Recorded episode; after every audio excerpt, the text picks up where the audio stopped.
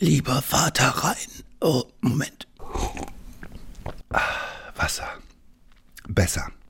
Lieber Vater Rhein, ich schreibe dir einen Brief, damit du dich freust.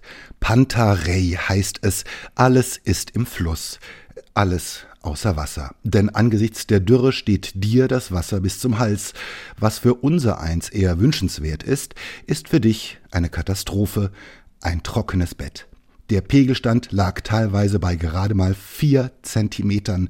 Jetzt werden viele Männer, vor allem Porsche-Fahrer, sagen, vier Zentimeter, das ist doch ganz normal. Du bist vom deutschen Starkstrom zur Knopfbatterie der Weltflüsse verkommen. Schiffe können nur noch leicht beladen werden, zwei Tüten Grillkohle pro Schlauchboot, Kohlefrachter und Öltanker fahren nicht mehr. Das ist gut für den CO2-Ausstoß. Du weißt dich eben zu wehren. Selbstheilungskräfte.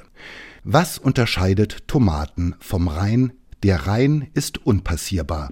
Was nun? Vielleicht könnte man einen Schiffstyp erfinden, der das Wasser, das er zum Befahren des Rheins braucht, mit sich führt, es vor sich ins Bett kippt und hinten wieder aufsammelt, wie so ein Kettenfahrzeug. Marie Antoinette würde sagen, wenn der Rhein kein Rheinwasser hat, soll er doch Rheinwein führen.